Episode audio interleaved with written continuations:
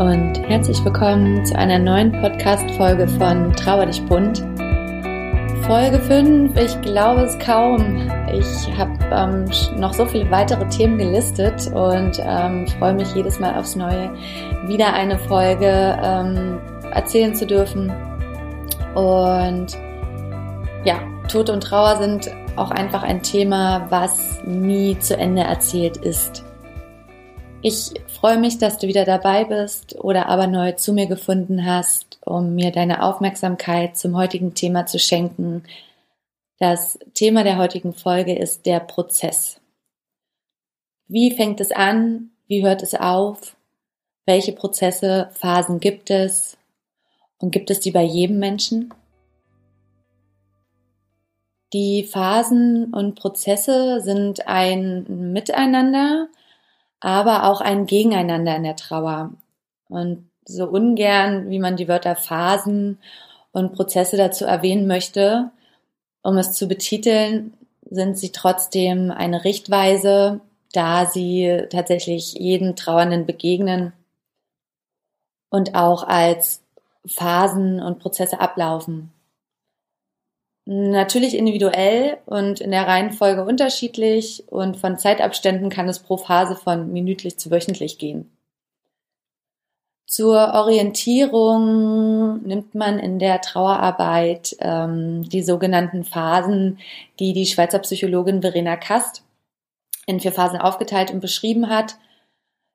Diese gelten tatsächlich als eine der wichtigsten Grundlagen für das Verständnis der Trauerprozesse.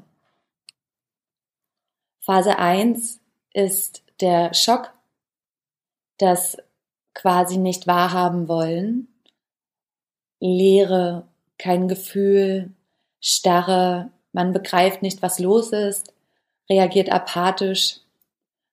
Viele geraten außer Kontrolle, brechen zusammen.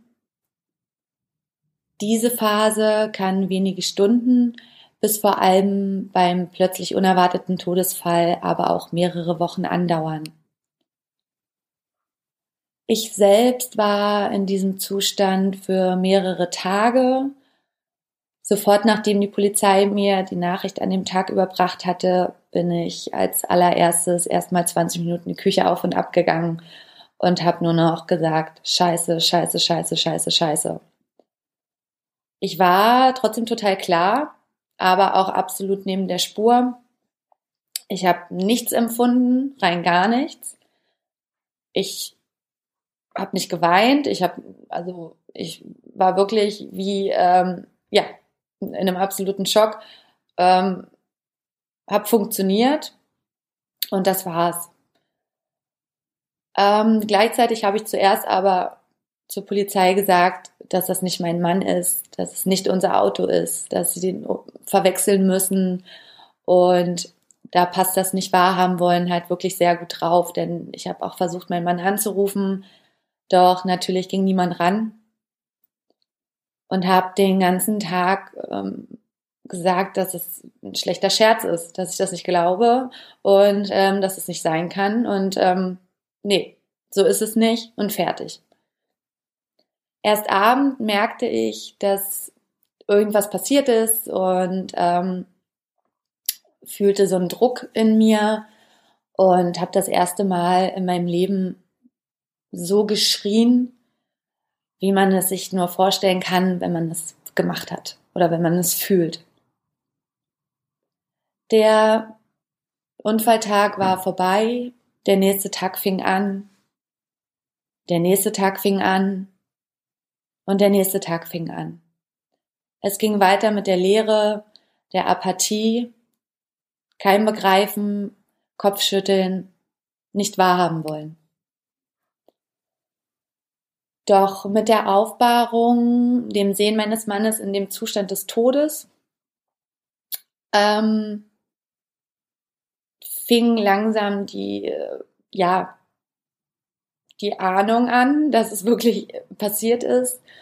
Und zum Glück sah er aus, als ob er schlief, selbst nach diesem unglaublich krassen Autounfall. Und ja, da fing dann Phase 2 an. Die Phase 2 wird als aufbrechende Emotion benannt. Und wie es schon sagt, ähm, brechen Gefühle aus.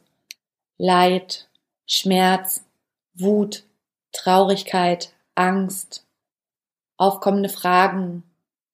Jedes Gefühl kommt, wann es will und zu jeder Zeit, so dass man als trauernde Person gar nicht mehr hinterherkommt. Bei mir fing diese Phase am intensivsten nach der Beerdigung an, denn zwischen der Aufbahrung und der Beerdigung war einfach bürokratisch so viel zu tun und ich hatte dann auch einen absoluten positiven Kraftschub bekommen, die Beerdigung so zu organisieren, zu gestalten, dass ich in der Zeit kein einziges negatives Gefühl hatte, beziehungsweise durchdringen konnte. Und nach der Beerdigung als wirklich keine Freunde mehr da waren, die Familie wieder in ihren Alltag kehrte und ich das erste Mal auf mich gestellt war, ging es los. Ich weinte, weinte und weinte, hasste alles und jeden, hatte keine Lust auf irgendwas, war wie gelähmt und alles war mir egal. Ich hätte jeden, egal wen, anbrüllen können. Ich suchte meinen Mann überall. Ich setzte mich mit ihm auseinander was sich dann als Phase 3 entwickelt. Phase 3 wird benannt als Suchen, Finden, sich trennen. Auf jeden Verlust reagieren wir mit Suchen. Was wird eigentlich in der Trauer gesucht? Zum einen der reale Mensch, das gemeinsame Leben, gemeinsame Orte mit Erinnerungswerten. Im Verlaufe dieses intensiven Suchens, Finden und wieder Trennens kommt einmal der Augenblick, wo der Trauernde die innere Entscheidung trifft, wieder Ja zum Leben und zum Weiterleben zu sagen oder aber in der Trauer zu verharren. Doch nach ein paar Wochen merkte ich negative Gedanken, das Umgehen mit der Trauer, bringen meinen Mann halt auch nicht wieder, zahlen nicht meine Miete, erziehen nicht unsere Kinder und mir geht's halt auch nicht gut dabei. Und das ist halt einfach nur mal absolut das Wichtigste. Mein Leben, mein Gemüt. So rutschte ich ab in die letzte Phase. Und die letzte Phase ist benannt als neuer Selbst- und Weltbezug. Nachdem man seinen Schmerz herausschreien durfte, Anklagen und Vorwürfe machen durfte, kehrt allmählich innere Ruhe und Frieden in die Seele zurück. Der Tote hat quasi dort seinen Platz gefunden. Und langsam erkennt man, dass das Leben weitergeht und dass man dafür verantwortlich ist. Es kommt die Zeit, in der man wieder neue Pläne schmieden kann. Der Trauerprozess hat Spuren hinterlassen. Die Einstellung des Trauernden zum Leben hat sich meist völlig verändert. Der Verstorbene bleibt ein Teil dieses Lebens und lebt weiter in den Erinnerungen und im Gedenken. Und so schloss auch ich Frieden, akzeptierte und sammelte alle meine Gedanken für das weitere Leben. Und ja, ich muss euch natürlich nicht erzählen, was dabei herausgekommen ist. Ähm, aber es ist halt einfach wirklich so wichtig, sich selbst nicht zu vergessen und vor allen Dingen auch das eigene Leben wahrzunehmen, weil man ja trotzdem ein Individuum ist. Egal, ob man Zeit mit einem anderen Menschen verbringt, ähm, ob es zwei Jahre sind, ob es 20 Jahre sind, ähm, es ist ja trotzdem immer noch das eigene Leben und egal was passiert, muss immer gewiss sein, dass man an erster Stelle steht und dass es einem gut geht und dass man selber auch glücklich ist. Denn irgendwann ist auch unsere Reise zu Ende und keiner möchte doch darauf blicken und sich darüber ärgern, dass er die letzten 10, die letzten 20, die letzten 30 Jahre ähm, so tief in der Trauer gelebt hat, dass man selber sein eigenes Glück nicht nochmal gefunden hat. Und das ist auch nicht das, was der Hinterbliebene, der, der Verstorbene möchte. Ähm, das ist halt auch keine Floskel. Er, sie hätte es nicht gewollt. Und da wirklich das Bewusstsein zu erlangen, sich selbst wahrzunehmen ist das Wichtigste. Ich habe dann den Trauerprozess also abgeschlossen. Natürlich ist es so, wenn man davon spricht, den Trauerprozess abschließen zu müssen, verfallen Trauernde immer wieder sofort in Panik. Denn sofort ist im Kopf dieser Menschen verankert, die verstorbene Person vergessen zu müssen oder nie wieder traurig sein zu dürfen. Aber niemand muss jemals loslassen. Niemand muss nie wieder traurig sein. Niemand muss die geliebte Person vergessen.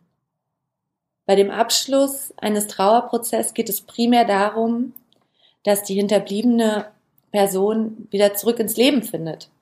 Mit Freude und Permanenz, Hobbys, der Arbeit und alles weitere nachgeht und nicht, weil sie es müssen oder es als Ablenkung abgegolten ist. Messen kann man dies sehr gut an den Traueraufgaben nach Worden. Das ist ein äh, Trauerberater, der sich äh, natürlich intensiv in seinem Beruf damit beschäftigt hat, herauszufinden, wann man wirklich danach gehen kann, dass der Trauerprozess in Anführungszeichen abgeschlossen ist. Und da ist es wichtig, dass vor allen Dingen die Realität des Verlustes akzeptiert wurde, dass der Trauerschmerz erfahren wurde dass man sich seiner Umwelt anpassen kann, in der der Verstorbene fehlt und dass emotionale Energie ähm, wieder in neue Beziehungen investiert werden kann. Und wenn genau die Lebensfreude wieder da ist, dann spricht man von dem Abschluss des Trauerprozesses vom eigenen Ich, des Trauernden. Der Trauerprozess über den Verstorbenen des Trauernden wird niemals einen vollkommenen Abschluss finden. Das muss es aber auch nicht. Sondern es ist für den trauernden Person einfach nur wichtig, das Geschehene in das neue Leben mit zu integrieren und nicht zu vergraben. Jeder trauert anders und doch gleich. Und jeder Trauernde befindet sich definitiv in den Phasen, die ich aufgezählt habe. Der eine kürzer, der andere länger, aber jeden betrifft es. Egal um was es geht um welchen Verlust es sich handelt. Jeder trauert anders und doch gleich. Mit diesem Satz verabschiede ich mich von dieser Folge. Im nächsten Trauer dich bunt Podcast geht es um das wichtigste Thema und zwar ist es das Bewusstsein. Denn genau das braucht es, um Tod und Trauer zu überstehen, zu verstehen, anzuerkennen und aber zuallererst sich selbst wahrzunehmen, um absolut frei und rein trauern zu können und das, und das sogar mit Glück und Seligkeit. Ich danke dir für deine wundervolle Aufmerksamkeit und ich umarme dich ganz fest.